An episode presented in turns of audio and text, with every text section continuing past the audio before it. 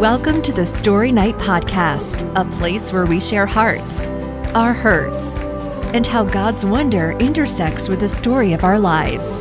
A ministry of Calvary Mac. Here's our host, Jessica Campbell. Hi, ladies, and welcome back to the Story Night Podcast. If you listened to Kayla's story, you know that we left you hanging. We, we gave you a cliffhanger and this is part two. If for some reason you're just tuning into this one and you haven't heard part one yet, please stop right now. Go back, listen to part one, and then rejoin us for this second part. For those of you who already listened to part one, you know that we left off at a baptism where Kayla had her husband's swim trunks in her purse, and we thought that this was the turning point in the marriage, and it could have maybe just been the happily ever after. The, off they go to the sunset, marriage is redeemed, the end. But clearly, there's a part two, and there's so much more to the story. So I'm going to stop talking and just let Kayla dive back in and pick up where we left off and share the rest of her story, at least up until present day. So thank you, Kayla, for coming back, and it's all yours.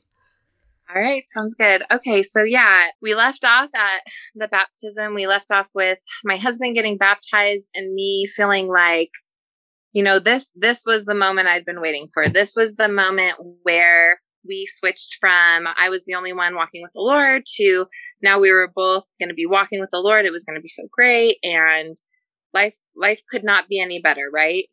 And I was so wrong because I still had so much of my story that needed to be healed and rewritten by the Lord, so much that He had to work in my heart. And I think it's so easy for us to put our focus outwardly and to say, if, if this person would just change or if this person would do better, then I'll magically be a better person. Or if, if they just valued me more, then I would feel more valued.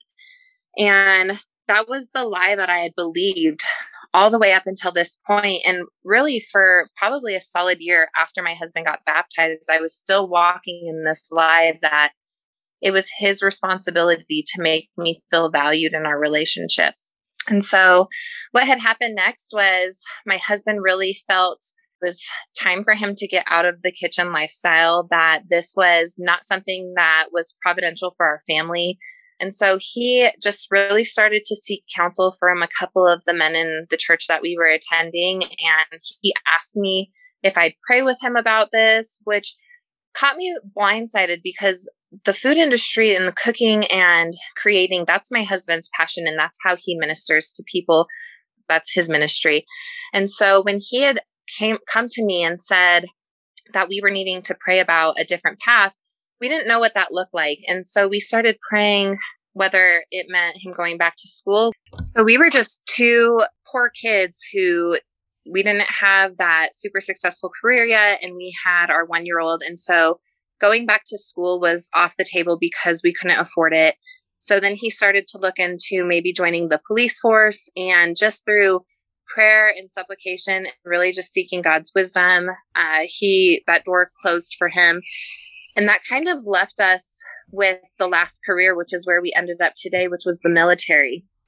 Now, if you guys listened to my part one, you heard me tell you that my brother passed away in the war when I was 14. And so I had huge reservations about marrying somebody in the military. I actually said that I would never marry somebody who was in the military because I didn't want to have to go through that heartache again. So when my husband said, I'd really like us to pray about going to the military, it's going to afford me the opportunity to have a career change, to provide more stable for the family. I really like this is where the Lord is calling us. It took me a while to get on board with that simply because of my own fears and my past vulnerability and my past letdowns of that heartache. I remember walking into our pastor's office and just crying because how could God possibly be calling me to walk on a path that he knew brought so much pain to me?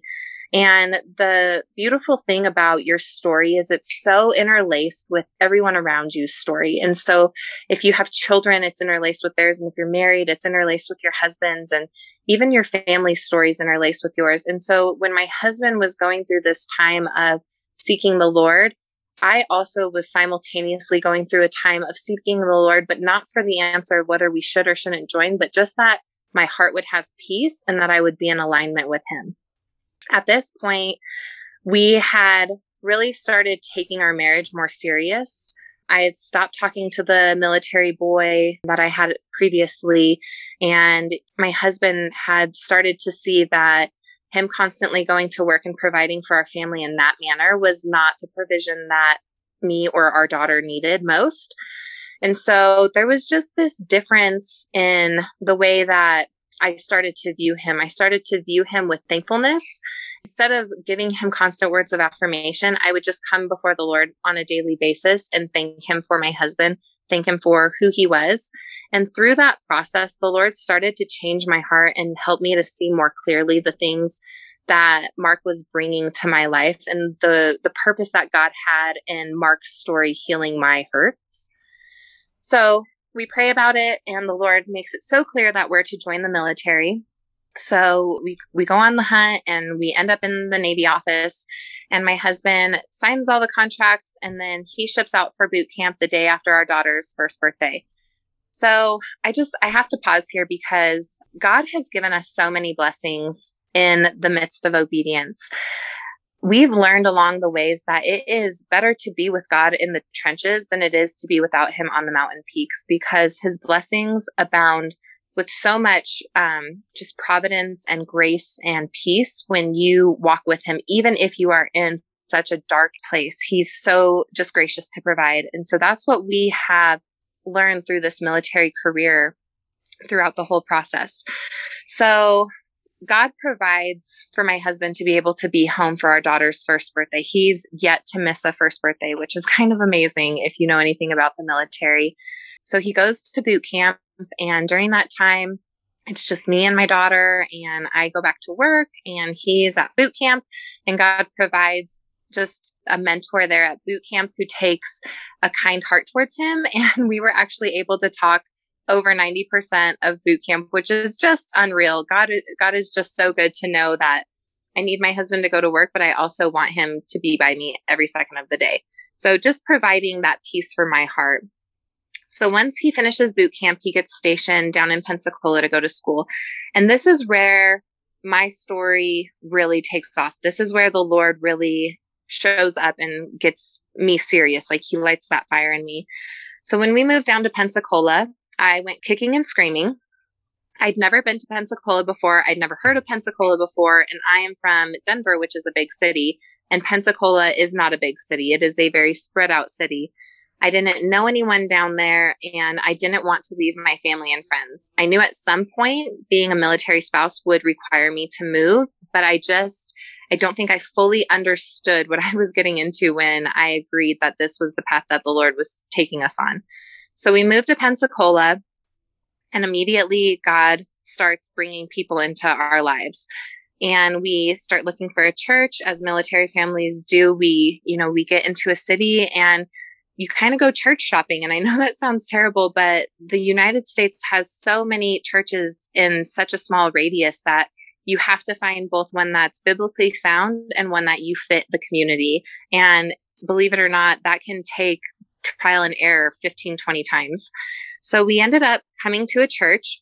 And I believe that when the Bible says that there's a season for everything, it's not lying. That the, the Bible is truth and it's ultimate truth. And there is a season for everything. And so I never look back at where I have been and where I am now and have this distaste in my mouth about it because I know that there's a purpose in all my seasons. So we end up going to a church down in Pensacola and while we're there, we get plugged in, we just jump in. Both my husband and I are very social, so it was very easy for us. And during this time, we still have a lot of turmoil in our marriage, a lot of sins and hurts that we're still working through in our life.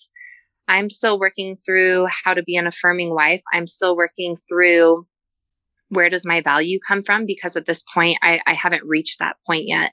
And my husband is still working through the sins of his past and his childhood that he's brought into adulthood with him. And the two are just colliding in very negative ways. And so as we're going to church, we're learning about the Lord. And although I've had this head knowledge since I was 12 because I'd been going to church, there's something so real and so different when the Holy Spirit dwells inside of you than when you're just going through the motions because you believe you're a Christian and that's what a Christian should do. And so I was really starting to work out my salvation with the Lord. I was really starting to wrestle with verses like being a submissive wife. What did that look like? What did that mean? Did that did that really mean that I was never allowed to have a say in any argument or any discussion or thing that we were trying to do? You know, what did it mean for me to walk in love? Like, what did that look like in my life? How did that reflect for me who had been shown such a shallow version of love so so much of her life and it was so good because the church that we had originally attended there was a couple there and to this day they're more family than they're friends and they're um, the same age as my husband and I and at the time they didn't have any kids and we had Riley and we had just gotten pregnant with Mariah who's my second born so we connected with them and just this deep relationship and mentorship started to happen. They'd both been strongly walking with the Lord for several years, and their marriage, although not perfect, was very centered on the Lord. And so, just what they had poured into our marriage and just the wisdom that they gave us, it was life breathing to our marriage. It was really what the Lord knew we were going to need to go to such a place as Pensacola. So once we made friends with these people and they were pouring into us, we had our second daughter. Things things were starting to go smoothly. We were getting mentored. We were again attending church, being a part of the church body. And there's something to be said about serving with your spouse to build your bond in that relationship. And everything seemed to be going really, really well. I mean, our marriage, our communication was on point. We were just truly had so much joy in our hearts for each other. But we started to have this discontentment in our spirit with the church that we were attending. We just felt like we needed something deeper. We needed a deeper word. We needed it was just something we it's it's still hard to this day to put words on what it was but the lord just started to make our spirits very discontent with where we were and so now our marriage is good or on the outside it appears to be good and the discontentment in our heart with our church starts to happen so we start praying, you know, Lord, where would you have us go? And he's he's not giving us any indication of leaving or staying. And so we're just staying put until he clearly tells us to go somewhere else. So I had started to go to some moms groups around town. And for whatever reason, one day I was just like, you know what? There's a moms group meeting today. It's 50 minutes away, but like, what the heck? Why not? And so I just loaded my daughter up in the car and I went to this mom's group that was an hour away. And while I was there, I got introduced to a lady, and she had just finished her last round of chemo treatment. And uh, we had got paired up together at this mom's group. We sat together, and then we got pair- paired up together to pray with each other. And I just remember praying with her and just feeling this genuine connection to her and just feeling this peace with her. Like I could share things that maybe I wasn't comfortable sharing with anyone else, maybe just vulnerability in my heart. And I just remember leaving that moment and just praising the Lord for his goodness and providing that for me. Cause I, that day I really found out that I was going to need that. So uh, I, I come home from that mom's group and come to find out, my husband was still invested in this sin. And it came out and just, I, I could not take it anymore. I could not take this feeling of constantly being betrayed and constantly feeling zero value in my marriage. I thought we were doing so well. I thought that he had put that behind him and just crying out to the Lord, like, I don't want to stay here. I don't want to continue to be devalued. I, I want to feel valued. And I think feeling valued means leaving this because I'm obviously not valued here. And so much of this was just immaturity and the thought process of me. I was being inward focused instead of upward focused. And I was telling the Lord that I was uncomfortable and surely He didn't want me to stay in such an uncomfortable position where I was constantly having to come to Him. So throughout this journey throughout this walk over the next couple of months. We continued to go to this church, and now there was discontentment again in our marriage and discontentment still with the church that we were going to. And then one day we were just sitting in service, and I just, I couldn't sit anymore. And so we just stood up and we left, and the Lord, He just said, okay, well, let's, let's go somewhere else. So as God does, He speaks to you and He provides right away. Like when you sit and wait for Him, He is so good to provide for you if you're just patient and you wait on Him. And I truly believe that we stayed at this church so long because the Lord knew that this friendship that we had started needed to grow and needed to just kind of seep together and that they were going to be such a big part of our story in our marriage. So the next Sunday, we ended up going to this other church that we'd never heard of. It was just a random church that we'd found in a Google search. It was the first one that popped up. And I said, Well, the sermon sounds great. So let's go and see what it's about. And I walk in the door, and the first person I see is this lady who I'd prayed with at this mom's group that was now over an hour and 15 minutes away from this church. And I just immediately felt just contentment like this was this was where we were supposed to be and we sat through the service and my husband he was just so overtaken by the spirit and just the message that was preached that morning it was exactly what he needed to hear as well and so we ended up attending this church now for the rest of the time that we were in pensacola we had a girls trip to colorado and while i was on this girls trip god showed up in a very big way it was me my girlfriend and two of her other girlfriends. We had gone for her birthday. And this was the point where the Lord really shook me to my core, where He kind of turned me upside down and He emptied me of myself. We went on this girls' trip. It was supposed to just be this really relaxing birthday getaway. And while we were there, we're, we're all believers, we're all Christians, we all love the Lord and His Word. And we're just praying with each other and we're just speaking God's blessings and God's word over each other while we're there. We're having a great time. And it's just, it feels almost more like a retreat than a birthday getaway. And as I'm sleeping one night, I'm woken up out of dead sleep. Like immediately, you need to call your husband now. So I pick up my phone and I call my husband. And lo and behold, he had stumbled again. But this time, instead of hiding it from me, he confessed it to me over the phone. And I was coming home the next day. And I just was so broken again. And the girls that I was on this trip with, they prayed over me and then we parted ways. And I came back to the house and we go into our bedroom and I say, I'm done. If you do this again, I'm leaving you. I'm taking the kids and I'm leaving. And I immediately just felt that strong conviction that I'd felt in the first part of my story when I was being unfaithful to my fiance. I felt that conviction again immediately when those words left my mouth. But this time, I wasn't being unfaithful to my husband. This time, I was being unfaithful to my God. And I didn't understand the conviction right away. I just knew that there was conviction. And I just remember telling my husband that I needed space. I just needed a second because I needed to meet with the Lord. And through this process of meeting with the Lord, it wasn't very long. It was very, it was a very quick correction. And he just told me, I created you. I formed you in your mother's womb. I put intrinsic value in you the day that I chose to create you. You are not happenstance. You did not just come together in the universe. There was a purpose in my creating of you. And therefore your value lies in the fact that I created you. It does not lie in your husband. It does not lie in your friendships or any relationship that you're going to come across for the rest of your life. It comes because of me. And I had heard him speak this to me before, just that my value comes from the Lord and not other people. But it had come in the form of my joy comes from the Lord. My happiness comes from the Lord. My contentment comes from the Lord. But this time he so clearly spoke to my heart that my value came from him. That nothing I did and nothing anybody else did would ever give myself and my spirit and my soul as much value as Christ did when he chose to shed his blood on the cross for me.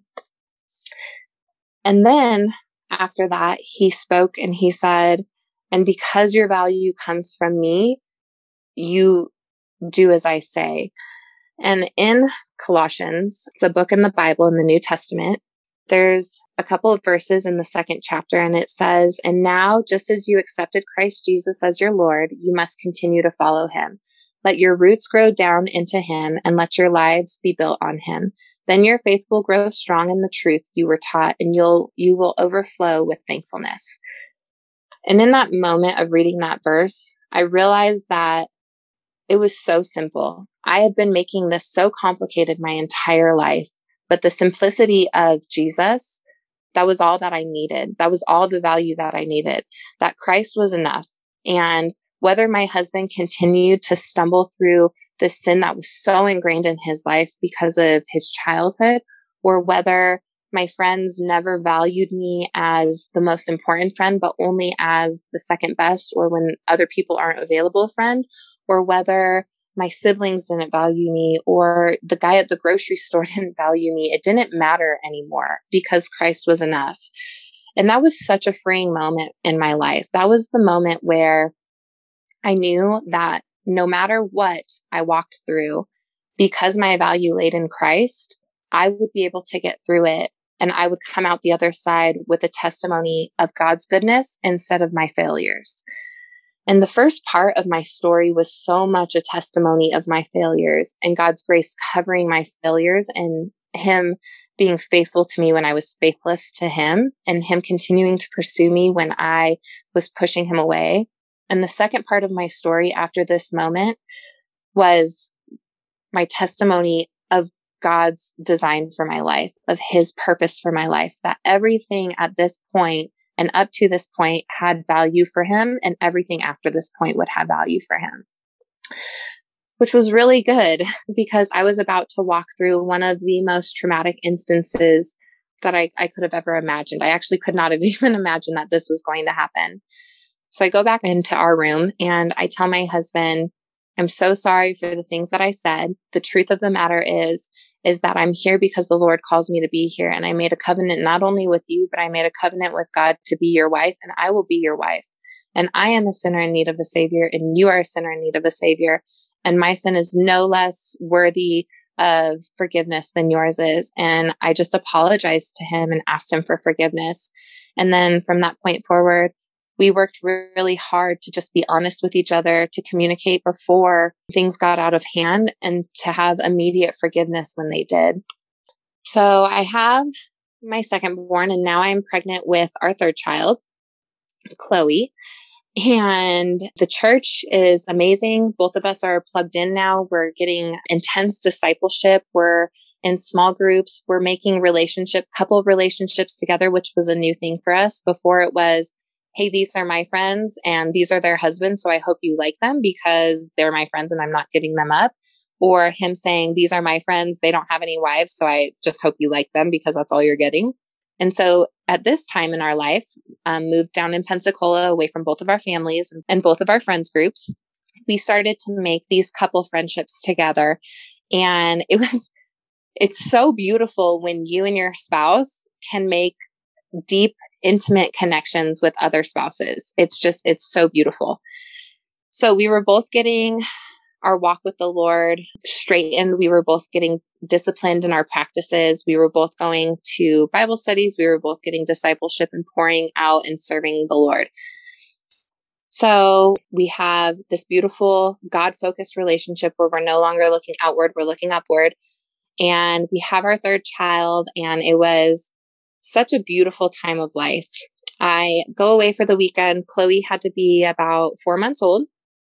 And I go away for the weekend to a women's retreat. And a week prior to that, we'd gotten rear ended. A person wasn't paying attention and they had blown through some traffic and rear ended a car behind us who was forced into us and it launched our van forward. All three of my children were in the car. Luckily, none of them were hurt. And at the at the time I just remember feeling adrenaline in my body. And then as the week went on, I started to get a little bit more sore and you know, whatever. So I, I was just very much looking forward to this weekend away with women where I got to sit and relax and rest and not chase any children around.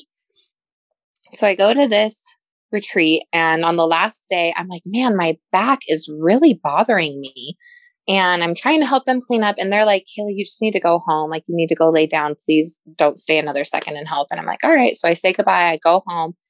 Come home. My husband had just taken the kids to a fun outing with dad, a daddy daughter date, and they had just come home. And I, he sat down on the couch and I sat down next to him. And three minutes later, mid conversation, I just said, Mark, I can't feel my legs. And he thought I was joking because I had just come from the retreat and he was like, Well, you know, were you working? She's like, haha, that's that's crazy. I hate when I can't feel my legs either. And I was like, no, like I literally cannot feel my legs. I cannot move my legs. I can't feel my legs. And he went into straight protector mode, picked me up on his back, fireman style, takes me to the car, puts me in the car, calls some of our friends to come and stay with our kids, and rushes me to the emergency room.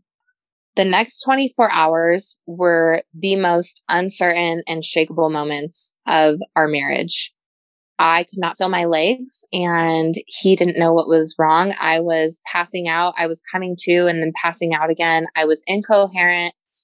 I, it was, it was very frightening. I, I remember my girlfriend coming to the hospital to be with me. I don't know if it's because my husband had to take care of our kids, but I just remember opening my eyes and seeing her sitting there her praying over me. And then I was admitted to the hospital because after a spinal tap and lots of workup, they could not figure out why I was paralyzed from basically the belly button down. My inside stopped working. I had to be cathed. My intestines weren't working. And so out of nowhere from this rear end car accident, I, I lose complete use of my bottom part of my body. Now I was in the ICU for seven days and I just remember the whole time being in the ICU and just resting in the Lord, just resting in there's purpose in this because he had so clearly just spoken to me maybe a month before this that everything in my life had purpose and nothing in my life was void of purpose.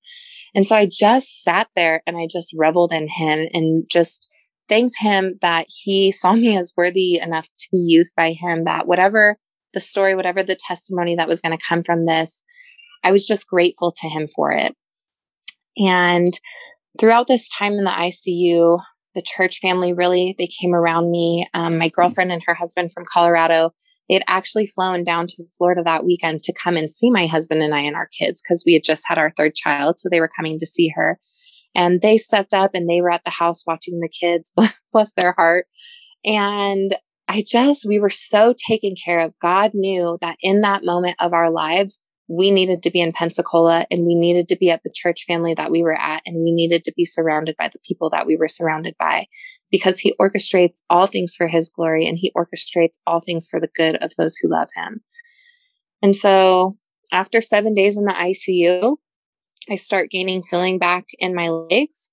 They had pumped me so full of dopamine, which could also be why I was just resting in the Lord because I was literally the happiest person on the ICU floor. I think I was the only conscious person also on the ICU floor, but I was the happiest for sure because I was just pumped full of so much dopamine. And this is where you realize that not all good things in the moment are good for the long haul. So this is coming up on the third time. There's remember I told you in the first story there's four times that I remember being depressed in my life and this is the third time. This is circumstantial. Before it was because of me pulling away from the Lord, because me not walking with Him, and He putting that spirit of depression on me to draw me back to Him. And this third time is now circumstantial. So I'd been pumped full of dopamine for seven days because dopamine as a drug actually reduces inflammation which is what they thought was going on around my spinal contusion was it was inflamed and causing pressure and my, my body was shutting down to secure my spinal cord my my legs come back. I have a bowel movement which is the only thing the hospital wants you to do before you can leave is be able to produce waste. And they sent me on my way home. I was physically i was so weak. I just remember my blood pressure was kind of all over the place. I had a hard time breathing. I had a hard time staying awake and having energy. And i was still just so sore and my legs were very weak still at this point but they released me to go home. And I thought everything was fine because I still had all that dopamine running through me. And it was not so because in five days, as soon as that dopamine cleared my system, I hit rock bottom. My body had not been producing its own dopamine for seven days and it had kind of shut down that system because it recognized that there was too much inside my body. And I was not producing dopamine at all. So I went from the super secure in the Lord, happy go lucky person, everything has a purpose, to just crying all the time. I mean, I would cry in the shower, I would cry getting dressed, I'd cry getting my kids breakfast. And there was no reason for it. Nothing was triggering me to cry. It was just my body was so in shock. And I had just absorbed so much. I'd just gone through this trauma of not knowing if I'd ever be able to walk again, this trauma of really needing to rely on people to be taken care of, which is so hard for somebody because it's kind of a form of pride when you constantly are telling people, no, you're good, you have it. And then to be stripped of that freedom, to really be stripped of the ability to reject help and it has to be, or else nothing will get done. I had children who needed to be watched and a husband who needed to be with me. So God really worked on my pride through those moments of, you cannot do it. Let me provide help for you. And I'm so grateful for that moment in my life because now, as a military spouse, I am able to ad- accept help in a very genuine and very non reluctant way because of those moments of me being paralyzed and those moments of me recovering from paralysis. So during this time, again, God's blessing of us being in the military is really shining through. God knew exactly what he was doing when he laid it on my husband's heart to join the military. The command that he was at, which is the work that he was at, they told him to take as much time as he needed. They weren't going to penalize him for it at all. They weren't going to take leave dates from him, which is his vacation time, that his job was to be at home to take care of his family. And again, if you know anything about the military, the idea of the military is that military personnel is always on. But what we have found to be so true is that the military actually provides the time for the military person to take care of their family in such a time of need. So for six months, my husband got to be at home with us and he would just tell them he was alive every day. And then he would take care of me and he'd take care of our three children. And for somebody who goes from working nonstop to coming home and becoming a, a house dad and a house husband, it was very difficult for him because so much of his value came from his career. So as he started to get back into work after those six months, he was just coming home beaten down and worn down. And it was starting to kind of affect the, the house. It was kind of affecting the way that we were communicating the, the feel of the house, just the spirit of the house. And come to find out that because he had to step out of so many roles of leadership that he was in before my accident, they had replaced him in those roles with other people because they weren't sure when he was coming back and honestly how long he would be back for. So they what they were doing was trying to give him freedom, but to him it felt like kind of a consequence or a punishment for him being gone. And so he was really working through that. And because of that, and me still being in that phase of life of just desperation every day, clinging to the Lord, reading his truth over my life because I didn't have that joy. I didn't have that feeling of joy inside of me. So all I could do was hope that the Lord would restore that to me. So I just continued to press into the Lord every day for hope, but I, I didn't have it overflowing. And so he was off kiltered and I was off kiltered. And I just remember that period of my story just being very much the Lord shutting my mouth and keeping me from speaking because he knew that it was not the, the truth was not what our reality looked like. Our reality that we were living was kind of a lie. It was what it seemed, and the truth was not there. And so he kept my mouth from speaking. So we go through that. We heal from that. I'm back to walking. I'm doing well.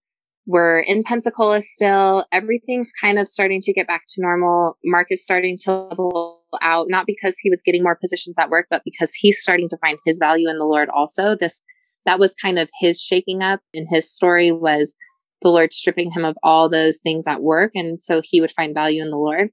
And now we get orders to move to California. California orders were not what we were looking for. This is the this is the time of the story where I am very discontent. Moving to Pensacola, I was discontent because it was my first move moving to California, I am very discontent. I don't want to move to California. I have no desire to move to California. Just the way that we personally choose to live our lives, it did not line up with what California was going to offer us. Now, the beautiful thing about California was Mark's family is there. And so we knew that this was going to be an opportunity for the grandkids to get closer to his parents, for the cousins to get close, for his siblings to get to know our kids, and really for us to kind of reconnect with his family because up to this point, there was relationship, but there was not strong relationship because we'd never really been around. Well, I'd never really been around them. So we moved to California and Mark checks into his command. We go into base housing and it, it was just terrible. 10 out of 10 do not recommend military housing. There was just so much discord inside of the housing units and there was, it was loud and there was fighting and cussing and just inappropriate behavior all around us. And the walls were paper thin and our children were getting scared. And so Mark again sacrifices first he sacrifices his culinary career to provide for the family and then he sacrifices his accolades at work to take care of his family and now he's going to sacrifice his time and his sleep to provide for the family so we decide to move an hour and a half north of his base and it's to this really cute town it's called menifee and we're close to his family now it you know we're, we're excited because we got to be close to his family, but we're dreading just the state of California. And the Lord really starts working on my heart again of where does your contentment come from? Have I called you to go here? Is there purpose in what I call you to do? And so again, I'm just reliving these truths inside my mind of sometimes you just have to say things over and over and over and not, it's not a fake it till you make it. It's just a say it till you believe it because the Lord gives us these truths and they're not always easy to swallow. And sometimes, especially when we're looking inward, we don't understand the truths that he's giving us. So we really have to change our perspective and look upwards. So we got pregnant with our fourth child. We move an hour and a half away from his base and life is what it is. He is going into work Monday through Friday. He's commuting three to three and a half hours every day, coming home just a shell of himself because that drive just, it drains him. And we have three small children. I'm pregnant and life is just giving us plenty of things to be tense with each other about. I'm wanting more from him at home. I'm, I'm starting to get back in that routine of expecting him to give me things, expecting him to fill things inside of me and he's getting in the routine of expecting me to be understanding of what he has to do during the day. And we just start doing that thing where we're one upping each other, where he's, I go to work all day and I'm, well, I don't get to leave work all day. And he says, you know, I have to drive this far. And I say, I, I don't get to pee by myself. And so we're just doing that marital thing where we try to make our hard more hard than our spouses to make ourselves feel better or for affirmation or whatever, why ever we do it. I don't know. If somebody has the answer, please drop it in the comments. And we just are kind of getting back into this like strife with each other. We don't have a home church yet. We don't have fellowship. We have no friends out in California. His parents are still working. And so we're just kind of like floating out in no man's land right now. And we're trying to figure it out. And it's expensive in California. So we have the cost of living is bogging us down as well. So at this point, we've had our fourth child and it's our first son. So we now have three daughters and a son. And my mom moves in with us just because of some things in her life going on. And this was the time that the Lord really blessed me to be able to bring some burdens off of my shoulders. We had decided to homeschool our oldest daughter. So I was homeschooling while pregnant and having two toddlers. And I'm homeschooling while having three under the age of four. And my mom moves in and she just lifts some of those burdens off. She lifts those burdens off of Mark. And it was, it was really just a sweet moment of time of the Lord, just again, providing for, for us in the midst of um, what he'd called us to do. Again, that being with God in the trenches instead of being alone on the mountaintops. We were definitely in the trenches in that season of life. And Mark was connected to a ship, so he was gone probably two thirds of the time that we were in California. And I want to kind of take a step back as like a, a backwards vocal. Before my accident, Mark had decided that he was going to go for a big promotion in the Navy. He was going to apply to go from the enlisted side to the officer side of the Navy. And that just required a lot of things coming together. He had to put together what's called a package, and it's just a lot of paperwork and a lot of recommendations from people. And so he was doing that. And then when I got into my accident, that really just God closed the door on that because he couldn't leave me. The Navy would not accept him into this officer training because he couldn't abandon his family in the time of need that we were in. So when we went to California, I was doing good health wise. Our family was doing good we were at a place where he could go for this promotion again. So he gets his package together, he puts it in. Again, he's gone for the majority of the time. So he's doing all this while he's away from me. I'm holding down the fort. And then the pandemic hits. And I can 100% say with certainty that the pandemic rocked all of our worlds in a way that we did not see coming. So I'm now not only at home with all four of my children by myself a lot of the times. But now I'm literally stuck at home because we live in California, which was one of the strictest states for mandations and lockdown um, regulations. So we can't go to the park anymore. We can't go out to eat. We can't, you know, go here or go there. So I, I don't have these outlets anymore. And even church, it was online. And so I'm trying to listen to these sermons while all four kids are constantly coming to talk to me. And you might say, well, why didn't you just watch church at night? Well, I don't know if you know this or not, but motherhood actually never stops. And so there's never actually an appropriate time to just sit down and spend two hours with the Lord apart from the blessing of children's ministry at church on Sunday. So I was starting to get spiritually dry because I was no longer having that fellowship. I'm starting to have those feelings of resentment start to bubble up again towards my husband and not because of anything he's doing. And at this point in my walk with the Lord, God has made it so clear to me that when these feelings come up, it's not because of anything that anyone else is doing. It's because of the flesh and the sin inside of me and this discomfort that I'm starting to feel. So I'm recognizing this now and I'm to the point where I know to go and just run to Jesus because it's so simple. Remember, it's just Jesus. Just give it to Jesus and walk with him and allow your roots to grow deep in him. And you do that by just constantly, constantly handing things over to him, praying, being thankful, things like that. So I start doing this and I'm just praying, Lord, please just get me through this four year stint in California. Lord, please just just heal whatever is going. Please just heal this pandemic. Let us get back to normal, Lord. I just need normal. I need to be able to be around people again. I need a break from my children. No relationship is meant to be lived 24 7, 365. It is not healthy. That's why this last year was so hard for so many. And so he's out on the ship, and I get a call, and he said, Babe, they accepted my OCS package. And I said, that's fantastic. What does that mean? And he said, you know, now I got to go to boards. And I said, oh, okay. So one more thing. And in my mind, I'm thinking, okay, well, it takes the package about a year. So this is boards is probably going to be about the same time. Like we're looking at the end of this California tour before you will know if you get accepted for this chance to promote to officer. Not so. No, within two months, he had gone to boards, he got accepted, and they notified him that he'd be leaving for officer training school in December of 2020. All of a sudden, our life is getting flipped upside down again because we had just moved to California to San Diego, and then we had moved from San Diego up to Menifee to be close to his family.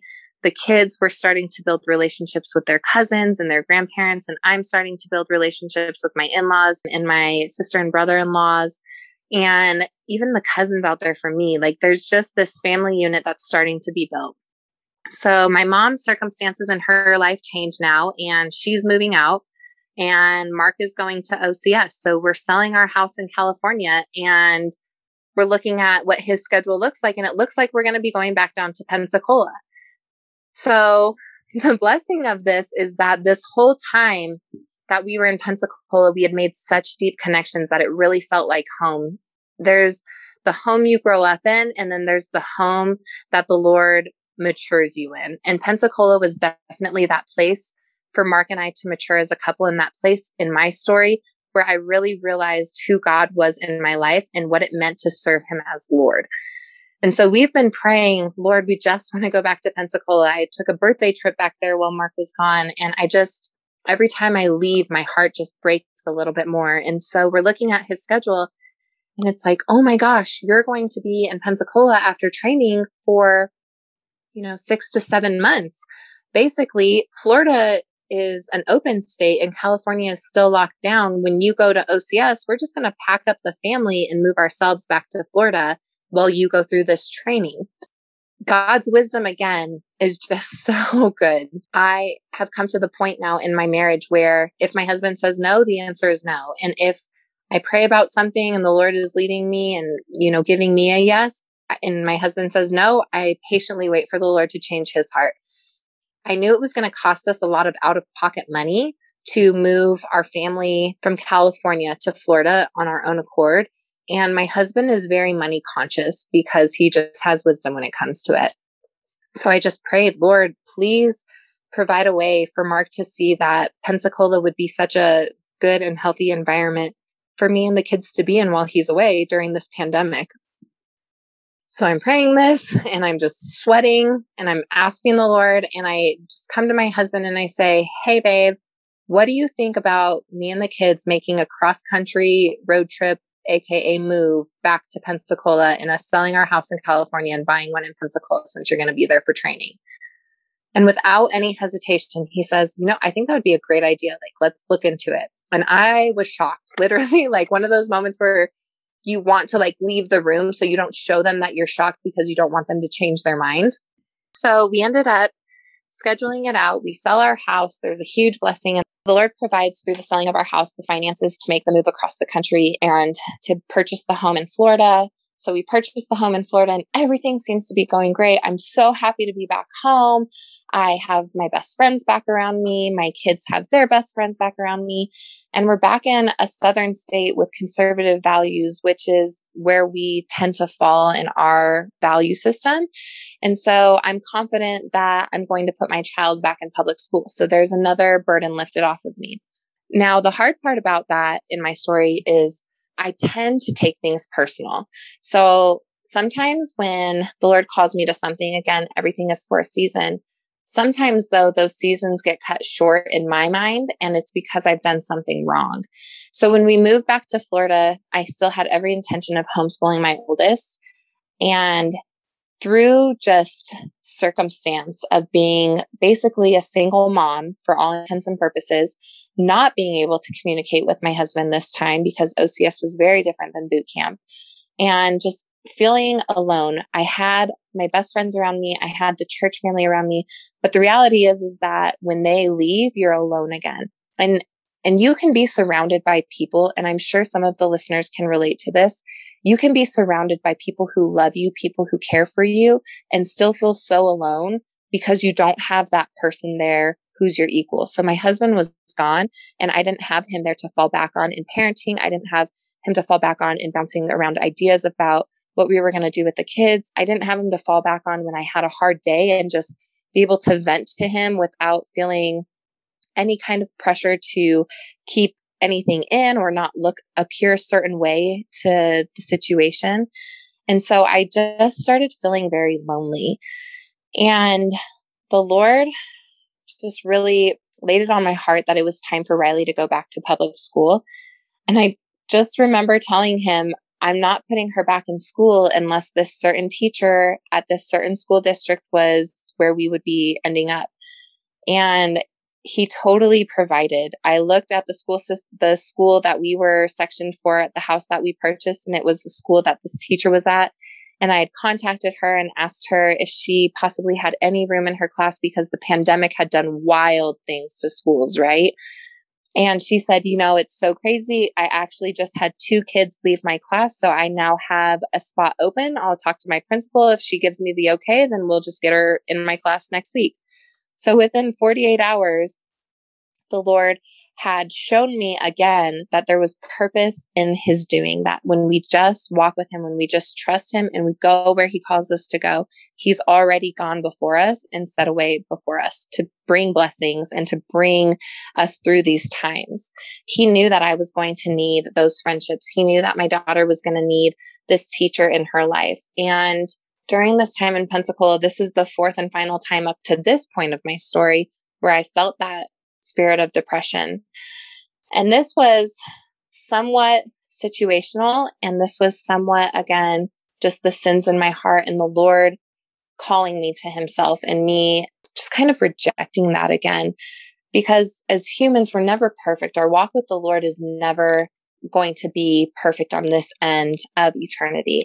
And so there's backsliding that happens. And there's, you know, the verse where it says to walk and work out your salvation. Like that's a continuous thing. Like work is something you do on a daily basis. And so I was starting to pull away from my word. I was starting to pull away from praying. I was hanging out with my girlfriends, but we weren't, it wasn't in a Bible study setting. There was godly people in my life, but the focus in those moments was not the Lord Himself. So I really just fall into this deep spirit of depression. And then I feel like such a failure as a mom. Now, my story is value, right? And now my value started to really suffer in my identity as mom, as a mother. And this was new for me because up to this point, I'd been very secure in motherhood, just very much the Lord has given me the children that I need, and He's given my children the mother that they need. But I started to feel like a failure because I had to put my daughter back in public school because I was no longer able to sustain and wear all the hats and keep my head above water. So the lies start to creep in. You're unworthy. You have no value in motherhood. Your children would be better off with somebody else. You're selfish. You're lazy. You are disconcerted. Just all these things are starting to be spoken to me on a regular basis by no one besides myself. But I start to believe these lies and I really start to let them sink in and take root in my heart. And as these lies are starting to take root, I'm starting to get deeper and deeper into this depression. And the Lord really just came alongside of me and he didn't correct me and he didn't withhold these lies from being there, but he comforted me, which was also a new experience that I had with the Lord because this season was very temporary. And I remember walking into the doctor's office and the doctor saying, We did the blood panel, your thyroid is great. All of your blood, you're like a unicorn. You have the perfect numbers on all of your blood. If I didn't know you, if I didn't see you, I would say that you're the healthiest person that's ever walked into this office but you scored severely depressed on the chart. And so we want to get you on medication immediately. And instantly I just knew in my spirit that the answer was no, that this was not this was not the path that the Lord had for me to walk on. And medication isn't of itself, it's a whole another testimony and long story. But for me in this moment, that was not what the Lord was calling me to do. He was very clearly speaking to me there is no sign of struggle or wanting to end my life or harm my children around me, that this season was so temporary and he had something to show me. And that I needed to be patient and just to lean into him. And so I told the doctor no, and I just went back home. I started going to the gym. I started praying, and I wasn't getting into my word. This this whole idea of Christian behavior and Christian disciplines that we burden ourselves with sometimes can be so legalistic. We think that if we're not spending so much time in our word with the Lord, then we're not doing it right. If we're not praying a certain amount of time, we're not doing it right. And we're a terrible Christian. And that was the value that I had placed on my Christian walk because remember my Christian walk up to um, from the time I was 12 to the time that I experienced salvation was so works based. It was so this is what Christians do, so this is what I must do. And that carried over into my salvation. And I struggled with that idea of performing the way that a Christian on the outside is supposed to perform. And God really just took this time, this five months that my husband was gone, to free me of that lie that I was supposed to be performing a certain way to please him. And just constantly reminding me in a very gentle and very father like way that again, my value came from him and that I could do nothing to build him up and therefore I could do nothing to let him down. That when he looked at me, he saw Jesus and that's all he needed to see. And so during this time that we were in Pensacola this last time, it was very different than the time before. And as a spouse of a military service member, this was such a critical and crucial time that the Lord was speaking to me because this will not be the last time that my husband has to leave me and I'm alone with my children. This will not be the last time that I have struggles in motherhood. This will not be the last time that I feel just darkness and despair. And the Lord had a valuable lesson to teach me that pushing into Him, that's how I was going to get through these things. So we don't live in the past. We walk in the redemption of Christ.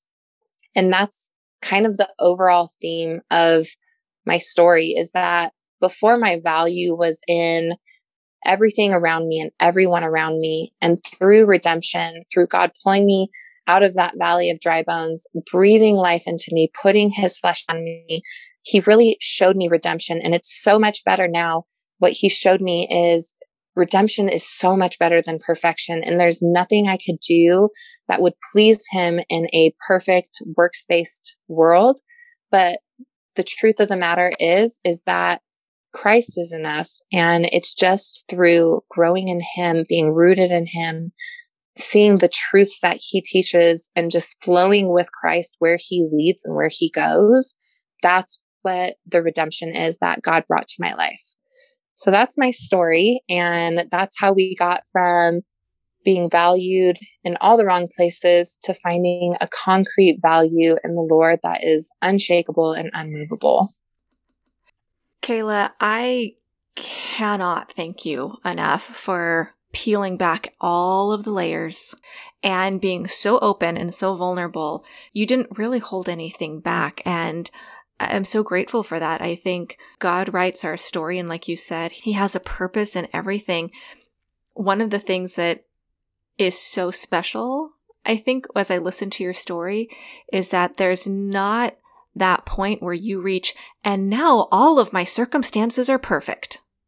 right. Because sometimes we, we, I don't know, we have that maybe, maybe because the media, you know, or movies kind of condition us that way to think, the story is supposed to be bad circumstances, a solution, good circumstances. And and that's not that's not the way God's writing the story. It's not about the circumstances. It's it's about him and our right. relationship with him. And that's what I keep hearing from you. It's not that we're hearing that now motherhood is perfect or now marriage is perfect or now career is perfect. We don't that's not the point. I think it's very refreshing and very real. And for all of the listeners out there who are still in the struggle, because I mean, let's face it, if we're alive and breathing, we're still in a struggle. Even if we're in maybe kind of a quiet season, uh, sometimes obviously the struggle is more intense than others, but but it's always there. We're in a fallen, broken world, and th- there's not going to be perfection. Yeah, absolutely.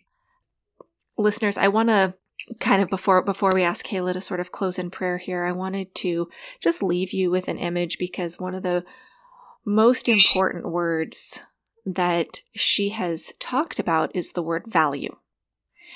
And I know that so many of you listening have struggled with feeling valued and struggled with where to find your value. I remember an illustration about a hundred dollar bill if a $100 bill is crumpled up, it's still valued at a $100.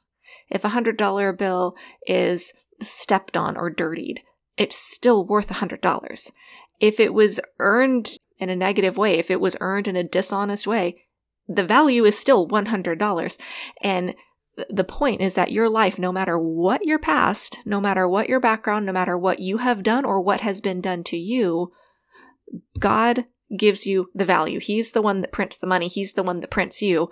And that value is what he says it is, not what any other circumstance says your value is. Your value is what God says your value is. And with that, Kayla, I would like to ask you to close in prayer and just speak that value over the women listening.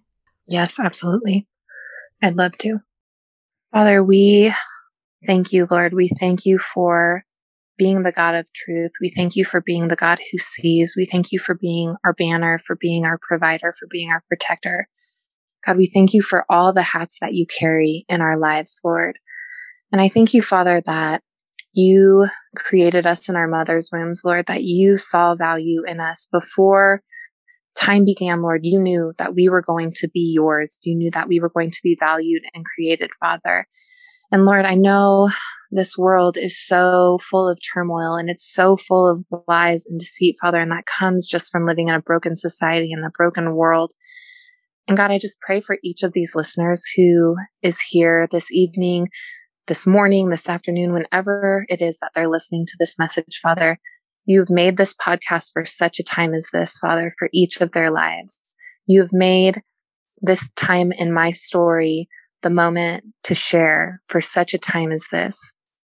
God, I pray that even one, Lord, would just believe on your name, that they would believe that their value comes in you and that it's so simple that Jesus is enough.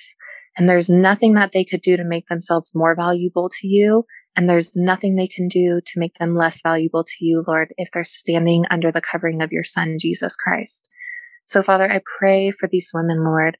And as the scriptures talk about you being the potter and us being the clay, I pray for these situations in these women's lives where they're having different pressure points put on them, Lord, as you are molding them into the vessel that you need them to be to do the kingdom work. And I pray as you're pouring the water over them and just chipping away segments and you're chipping away just the areas that don't need to be there as you're forming them, Father, that you would secure and seal them in you, Lord, that you would give them the courage to hope in you, Lord, that you would give them the satisfaction to rest in you, Father. And God, I pray that their value would be made so perfectly clear to them that it is only because of you that we hold any sort of value, Father. Lord, I thank you for giving this opportunity to share your testimony of my life, Lord, what you've brought me through. I thank you, Lord, for redemption. I thank you that my story's not over and it wasn't over then and it's not over now. I thank you for these women. I thank you for Jessica and this ministry. And I just pray your hand of protection and blessing over her and her family in this ministry. And Lord, we just come to you and we lay all this down at your son's feet. And we pray all these things in Jesus' name. Amen. Amen. Thank you again so much for doing this, Kayla. And, you know, I, in part one, I thanked you and thanked your husband for just the military service, but I also wanted to just please thank your husband for allowing you to share your story because it, so much of it is his story as well. And it's such a raw story and it's a story that so many other women are walking through. And I know that hearing it is going to impact them. And there were so many points in your marriage where that could have been the end. And you're, you're such a testimony of keeping your covenant with God and therefore keeping your covenant in, in the marriage. And it's, it's very, very inspiring. So thank you and thank him. Thank you, Emily, for bringing Kayla to us. We're just truly thrilled with all of the speakers that you keep sending our way and keep them coming. Ladies, thank you so much for listening to this special two parter. We hope you were blessed. We hope you were encouraged and we hope you join us next time for our next story. Good night, y'all. The Story Night Podcast, a ministry of Calvary Mac. For more women's stories, visit calvarymac.com slash women.